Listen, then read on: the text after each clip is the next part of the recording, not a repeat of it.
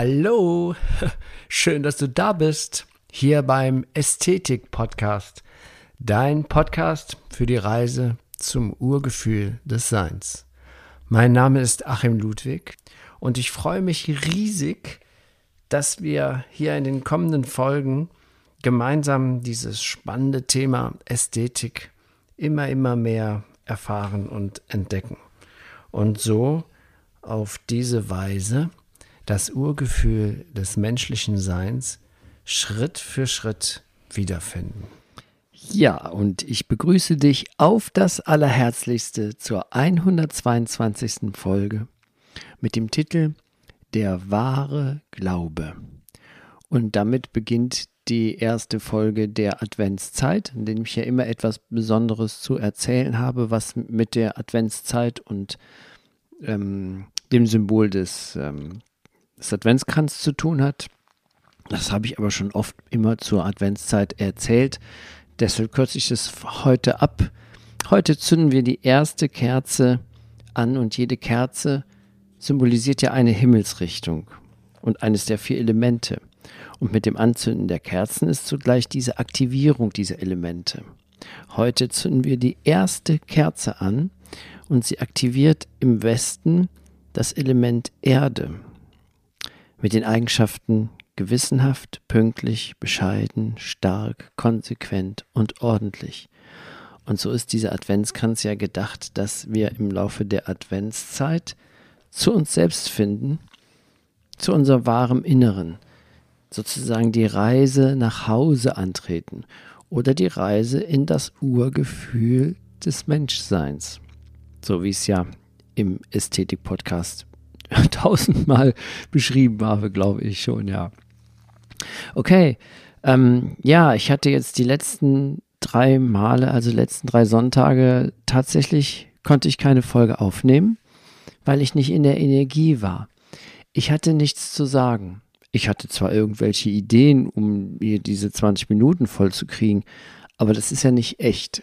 Ich, ich kann nur richtig in was tun, wenn ich auch ganz und gar dahinter stehe.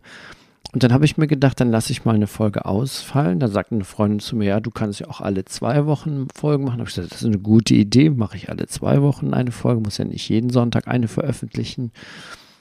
Und die nächste Woche hatte ich schon wieder nichts zu sagen. naja, jetzt ist die Adventszeit, jetzt kommt die Fülle an Informationen und auch für mich selber ist das eine ganz tiefgründige, wertschätzende Zeit.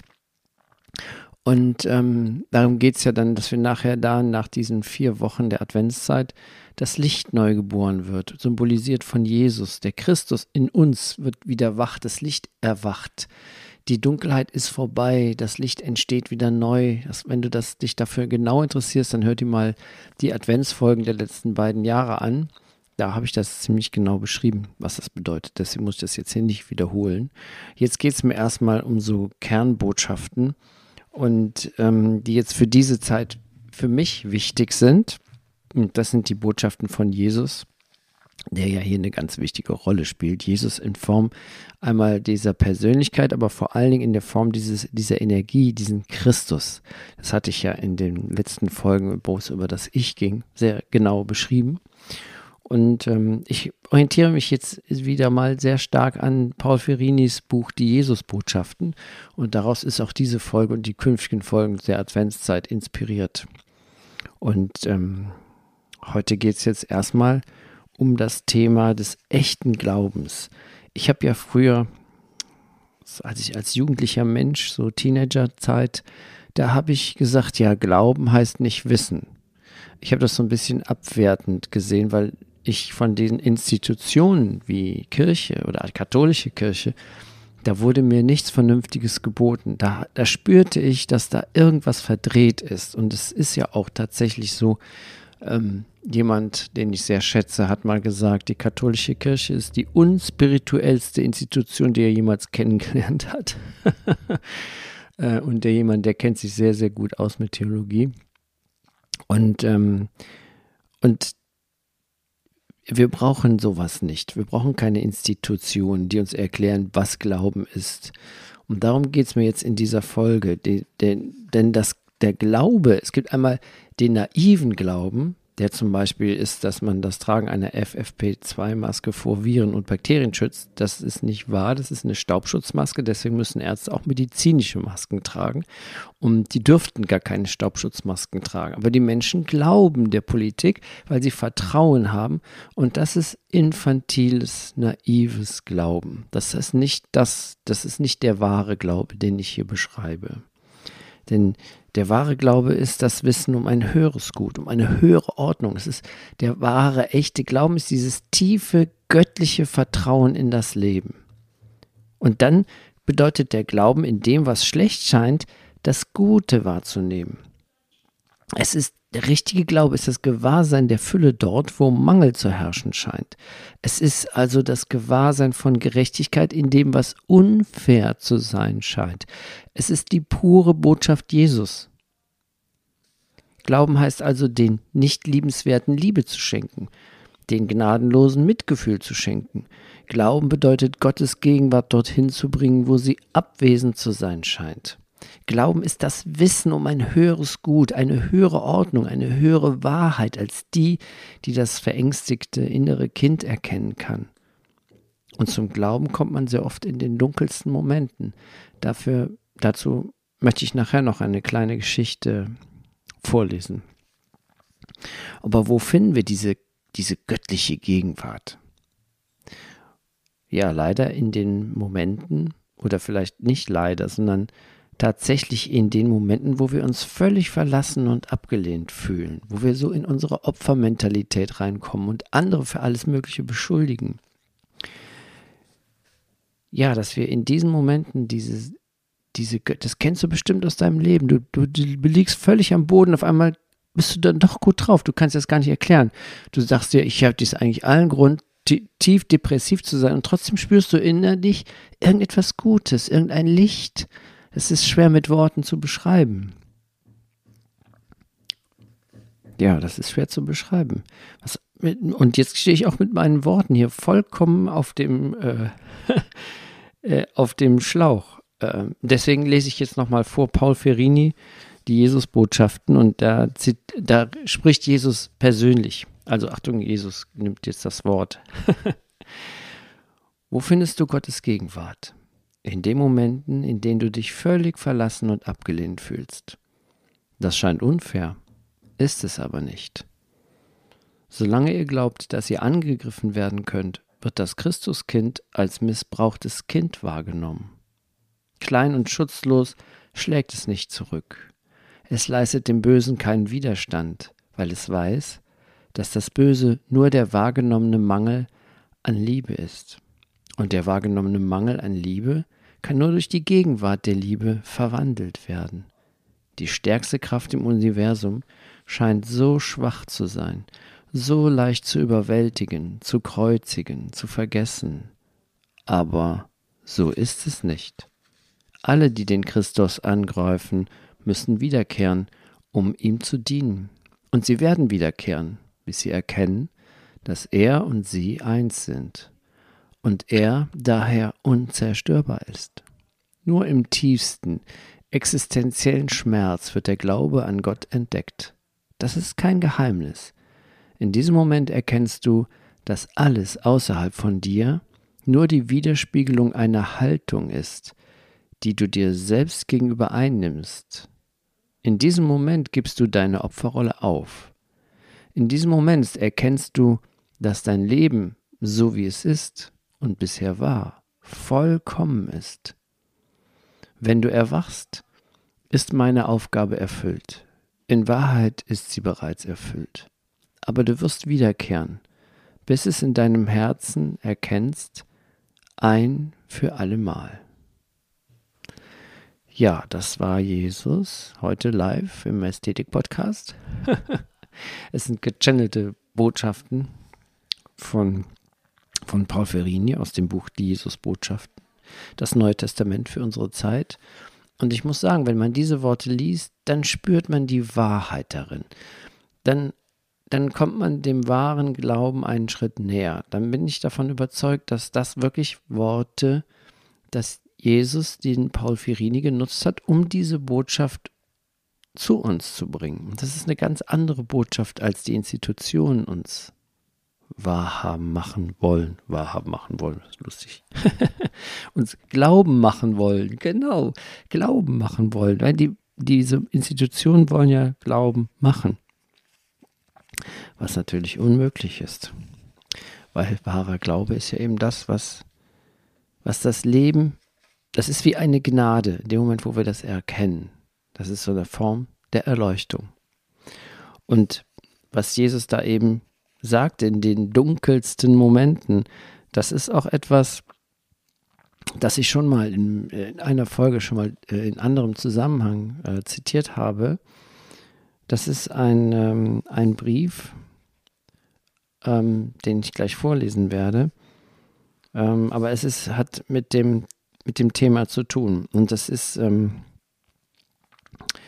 Jemand, dem das passiert ist, ist äh, Graf Molke und der hat ein, ein wundervolles Brief, äh, Brief uns Menschen hinterlassen, der das beschreibt, diesen Effekt in diesem dunkelsten Stunde den wahren Glauben finden und dann auch zu sich zurückkehrt, also zu seinem Christus, zu seinem göttlichen Inneren wiederfindet.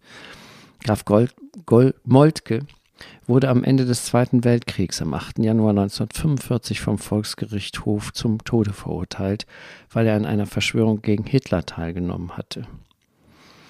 Am 11. Januar, also kurz vor der Vollstreckung des Todesurteils, schreibt er seiner Frau einen letzten Brief, in dem er ganz unmissverständlich und klar von jener großen Erfahrung berichtet, berichtet wie sie auch die Mystiker aller Region widerfahren ist, nämlich der letzten und vollständigen Einheit mit Gott, die alle Todesangst übersteigt.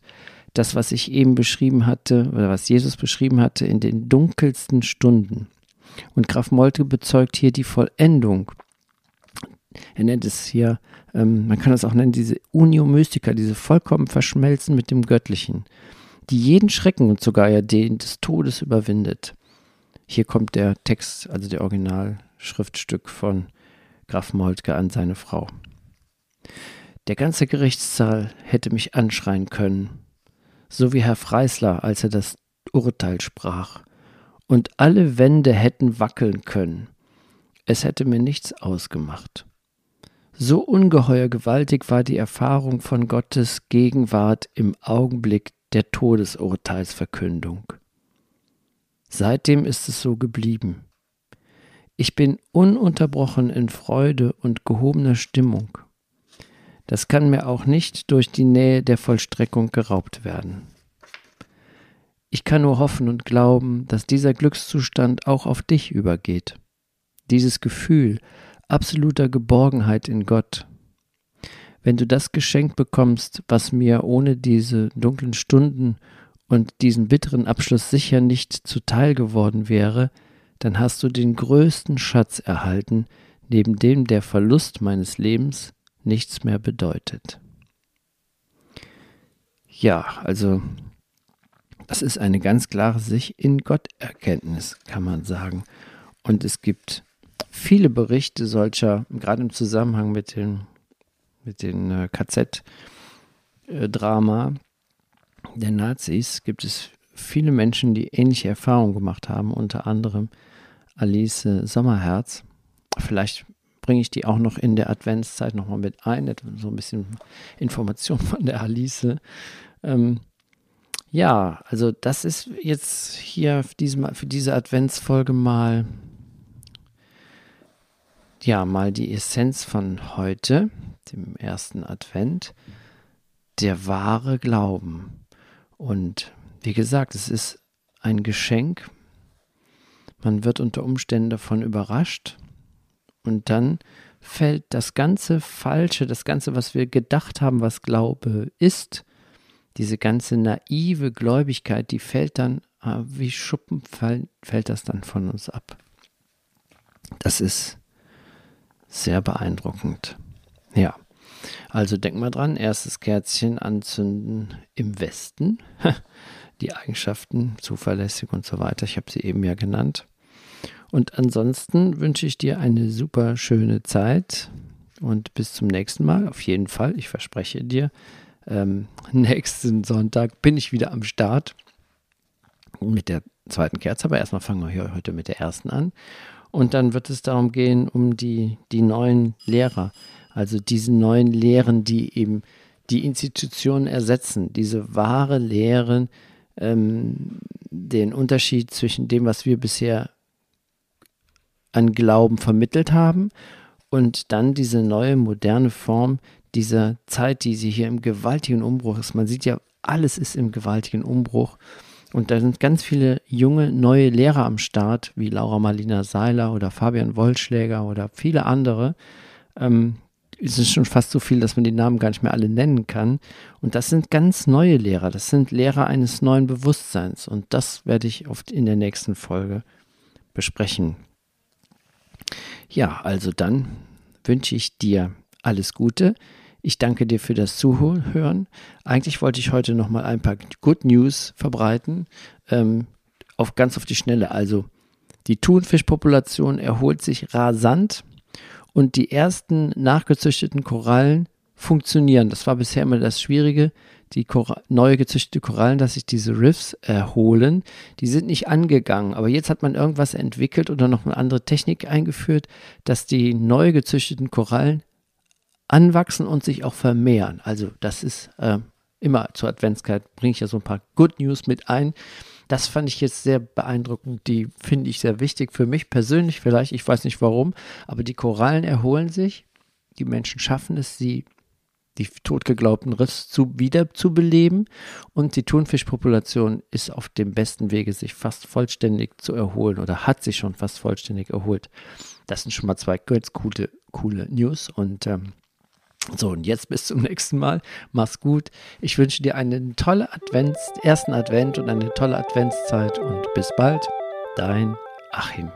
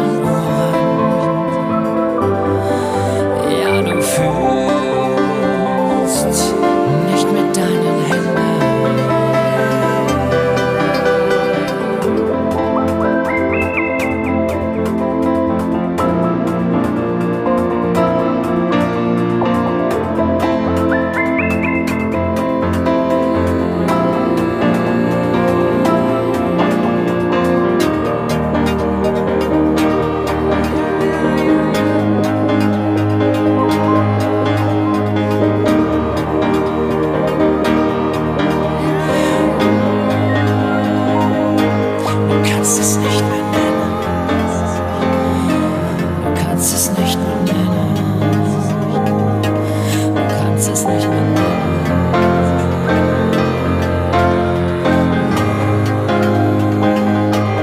Du kannst es nicht mehr nennen.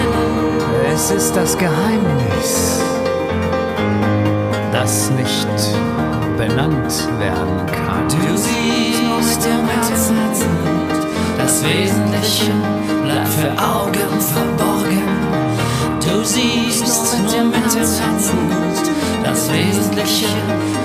Mit